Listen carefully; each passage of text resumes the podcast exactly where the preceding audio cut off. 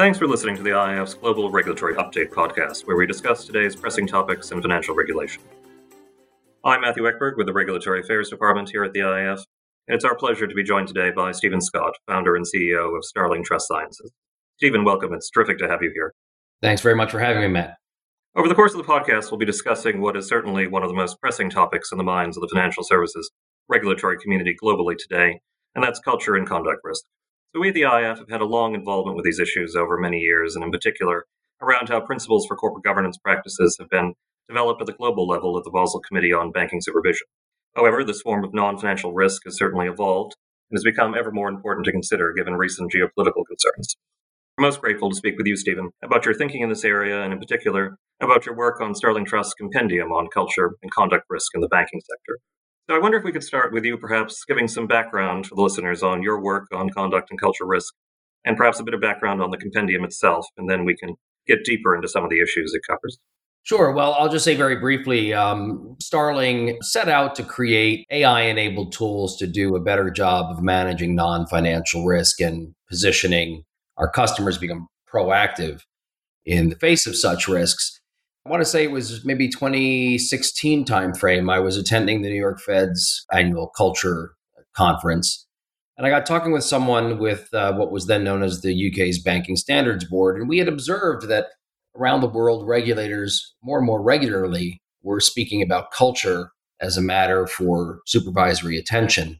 I had said, gee, it would be great if there was one place where we had sort of a compendium of who's saying what in all the different jurisdictions so that we could identify emerging themes that are trending or key points of departure that need resolution. And that led to the start of the compendium as a passion project, as it were. Our first report was launched in 2018, and we just relaunched our fifth report. Thank you. It's a very thorough body of work, and it's uh, terrific to have that out there and to have such a comprehensive view from many interlocutors across the world. You know, obviously, conduct and culture risk in financial services has evolved over time. So I wonder if you could speak a bit further to that evolution and how it's been reflected in the compendium.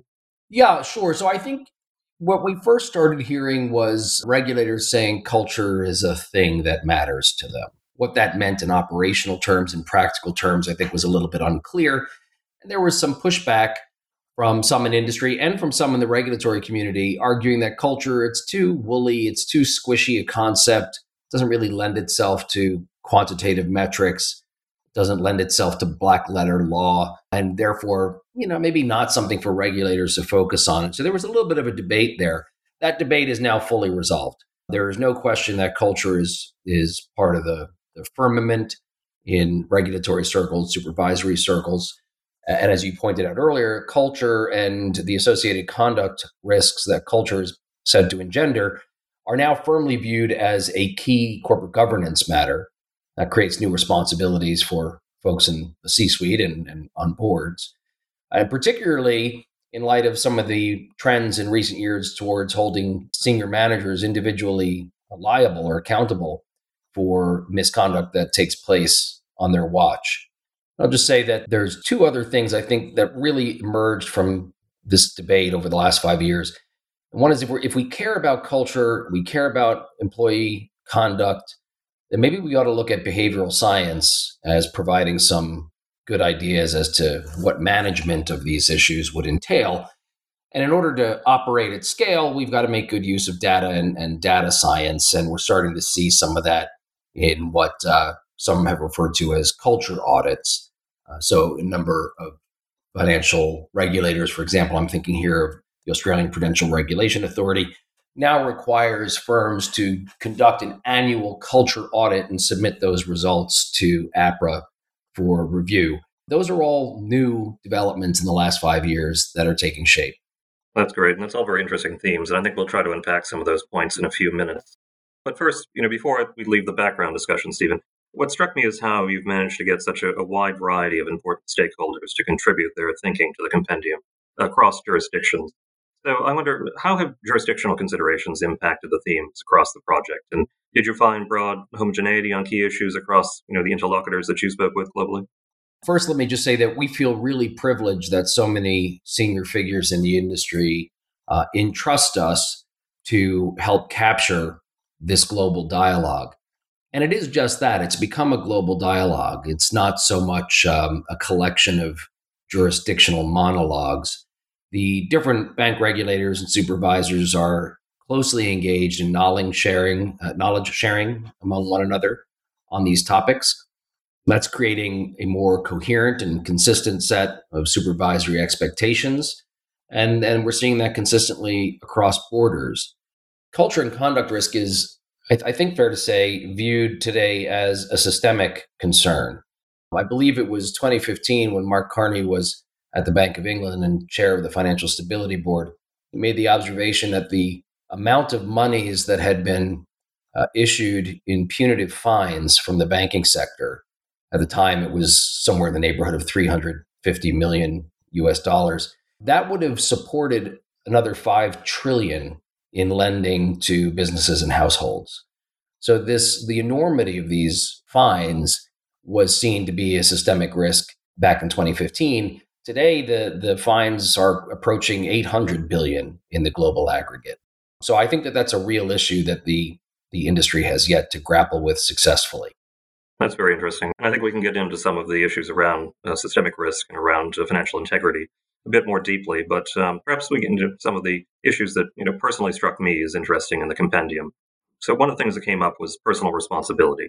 And personal responsibility has taken on an increased regulatory focus. It's been highlighted across uh, your compendiums the last couple of years. I wonder if you could discuss how a shift toward predict and prevent, as you put it, in terms of responsibility, has come about, and if there are connections we should really consider when our work culture has clearly evolved since the onset of the pandemic. And I think perhaps specifically how work life balance impacted governance risk more broadly. Well, there's quite a bit to uh, unpack there. Um, let me start with your last point. When COVID first sort of appeared on the landscape, there was some sense that it would be an interruption and, and we get back to business as usual sometime thereafter. Uh, I don't think anyone really has that view any longer. I think that work from home or, or at least a hybrid workplace is now generally agreed to be what the future is going to look like. One of the implications that stems from that is how does the three lines of defense model for managing non financial risks in particular, how does that 3LOD function in a hybrid work context. Most of the risk management systems and processes that financial institutions have erected in the last decades uh, really are premised on the idea that people are working within the four walls of a building or working consistently across uh, company sanctioned communications tools. What we're seeing is that people are you know, working from their kitchen and they're using their, their own personal devices and uh, that's leading to a challenge in capturing relevant data. So I think the COVID pandemic and the subsequent changes that it's ushered in are really forcing a rethink around how non-financial risk management is is best conducted. And here again, I don't think that there's been a settled answer to that question, but there's certainly a lot of questioning and and experimentation taking place. Great. No, thanks, Stephen. That's all very interesting. Talking a little bit about the changes in relation to the pandemic, I wonder how that's also impacted personal accountability and how the compendium has found issues evolving around that.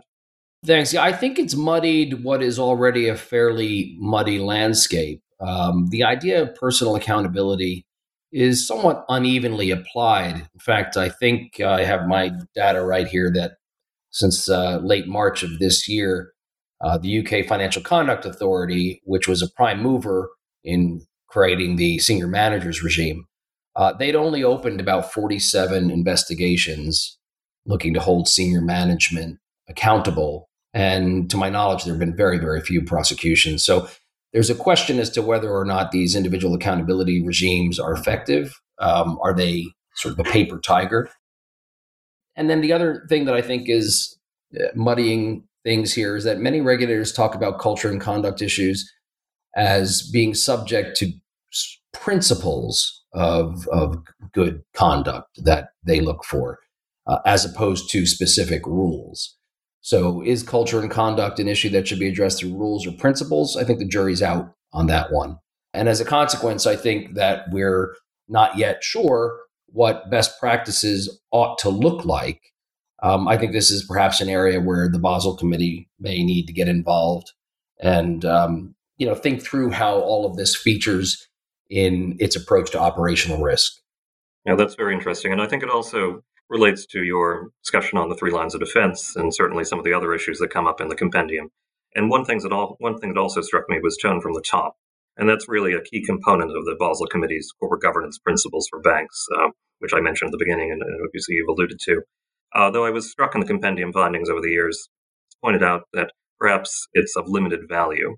So I wonder if you could elaborate on that a bit more and discuss a bit more whether this and other areas, as you've stated, of the Basel principles might benefit from a, a real reexamination going forward.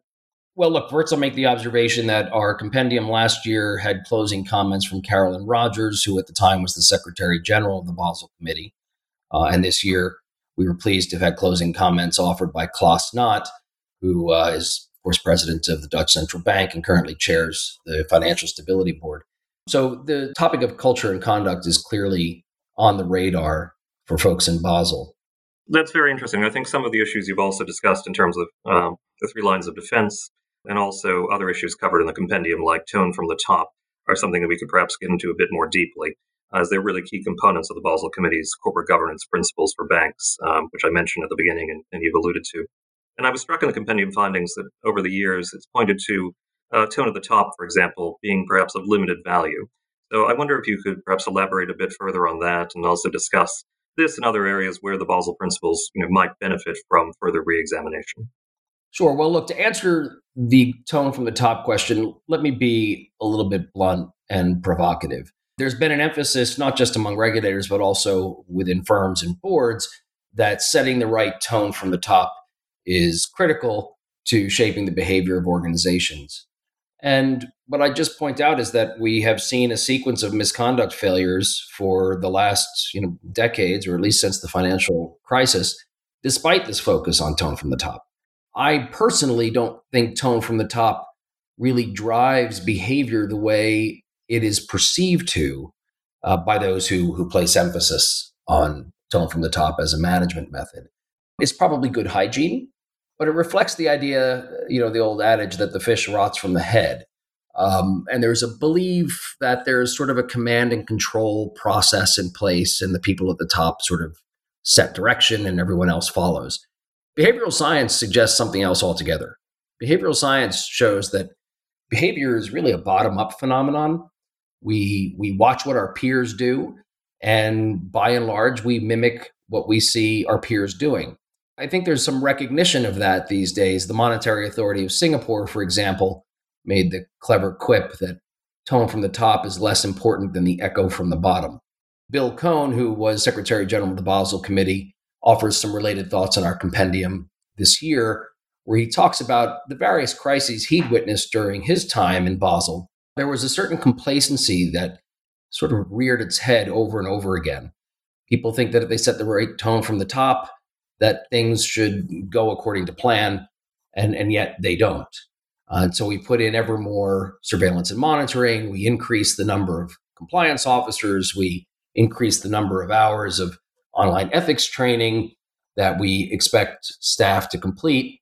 And, and none of that has had real demonstrable effect in, in solving this problem. So I think that the industry's regulators are going through a rethink currently as to if tone from the top isn't where we should focus, then then where ought we to focus and what does that mean in practical terms? Indeed, that's very interesting. Certainly a space to watch in terms of what the committee might be doing going forward with that as well. Lastly, Stephen, I wonder if we can talk a little bit about some of the other issues covered in the compendium. Financial stability and financial integrity, we talked a bit about that at the beginning, are also core issues for the Basel Committee and you know, indeed the other international standard setting bodies. You make a very interesting point in the most recent compendium that the sanctions regime put in place concerning the Russia Ukraine conflict really puts the role of the financial system and the role it plays in national security affairs in sharper focus.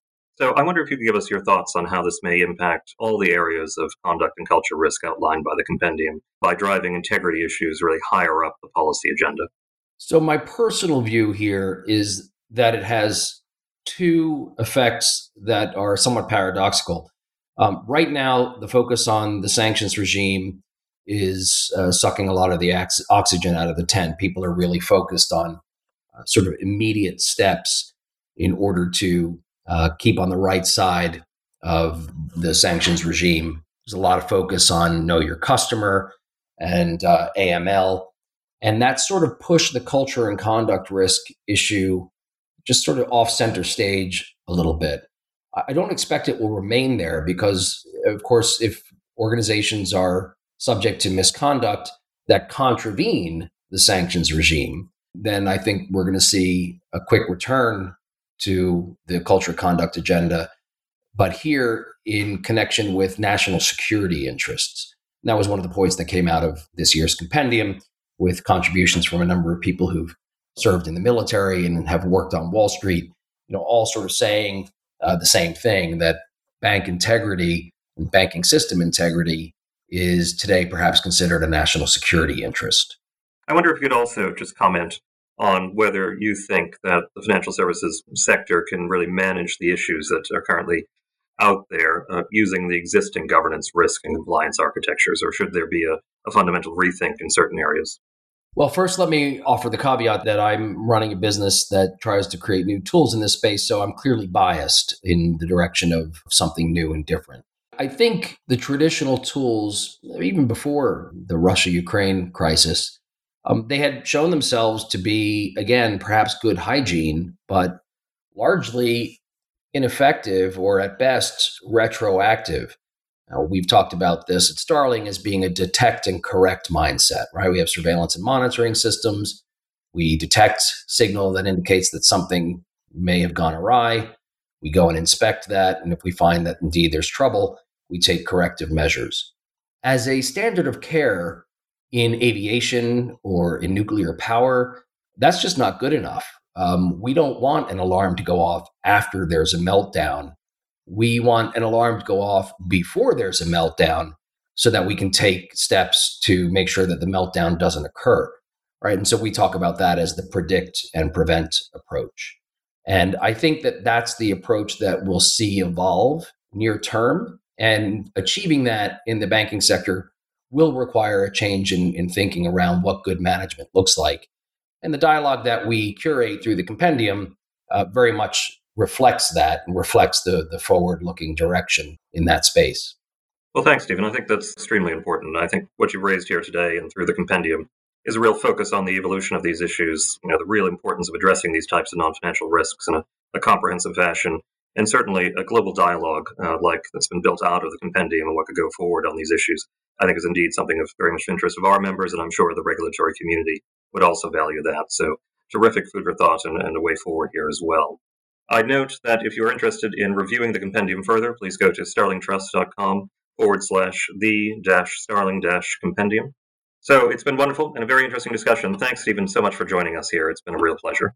Thanks, Matt. And if I can just insert one closing comment here, a key takeaway I think that I would emphasize is that we really do need a global dialogue between firms, regulators, international standard setters, and technologists to help define and shape what best practices ought to be going forward and to agree to practical implementation protocols for risk management in that space. We're launching a new web based platform to carry on a relevant dialogue. We'll call it Starling Insights. We've already had a number of regulators and industry standard setters show interest in carrying on the dialogue there. So hopefully what we've done in the compendium on an annual basis can become more of a real-time conversation and we certainly hope that the IIF and its members will participate. Thanks, Stephen. That sounds terrific, and we look forward to hearing next steps around that as well. Thank you. Thanks, everyone, for listening. For more episodes of our Regulatory Affairs podcast, please find us on Apple Podcast, Google Play, and on Spotify. Thank you very much.